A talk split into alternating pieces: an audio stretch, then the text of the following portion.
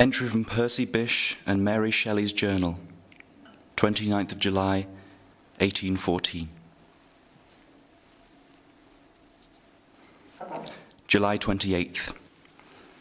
The night preceding this morning, all being decided, I ordered a chaise be ready at 4 o'clock.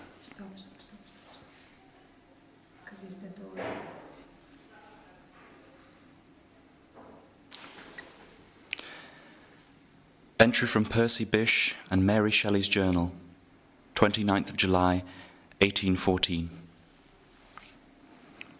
July 28th. The night preceding this morning, all being decided, I ordered a chaise be ready at 4 o'clock. I watched until the lightning and stars became pale. At length it was 4. I believed it not possible that we should succeed. Still there appeared to lurk some danger, even in certainty. I went. I saw her. She came to me. Yet 1/4 of an hour remained. Still some arrangements must be made, and she left me for a short time. How dreadful did this time appear! It seemed that we were trifled with life and hope. A few minutes passed, she was in my arms. We were safe. We were on our road to Dover. Mary was ill as we travelled, yet in that illness what pleasure and security did we not share? The heat made her faint. It was necessary at every stage that she should repose. I was divided between anxiety for her health and terror, lest our pursuers should arrive. I reproached myself with not allowing her sufficient time to rest, with conceiving any evil so great that the slightest portion of her comfort might be sacrificed to avoid it. At Dartford we took 4 horses that might outstrip pursuit. We arrived at Dover before 4 o'clock. Some time was necessary, expended in consideration, in dinner, in bargaining with sailors and custom house officers. At length we engaged a small boat to convey us to Calais. It was ready by 6 o'clock. The evening was most beautiful. The sand slowly receded. We felt secure. There was little wind. The sails flapped in the flagging breeze. The moon rose, the night came on, and with the night a slow, heavy swell and a fresher breeze, which soon became so violent as to toss the boat very much.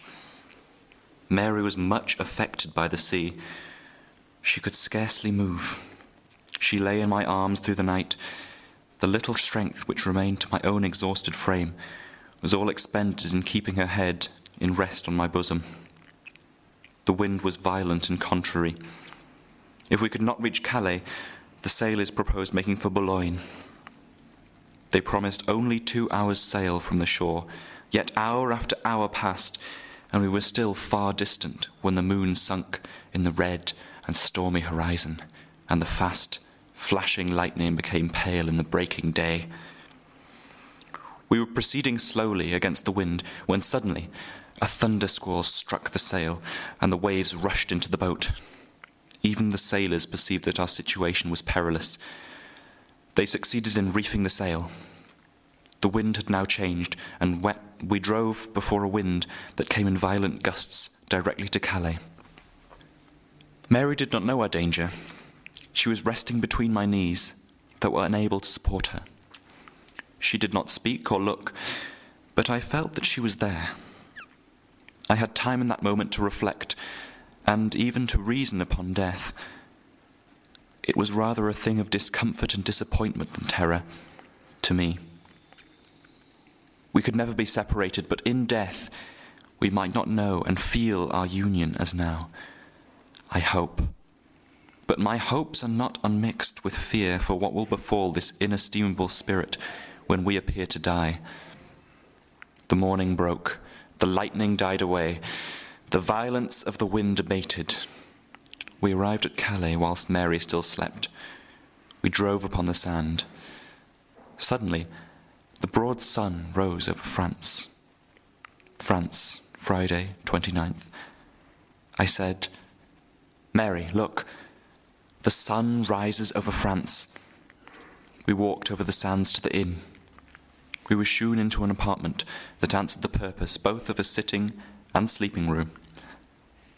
Mary was there. Shelley was also with me.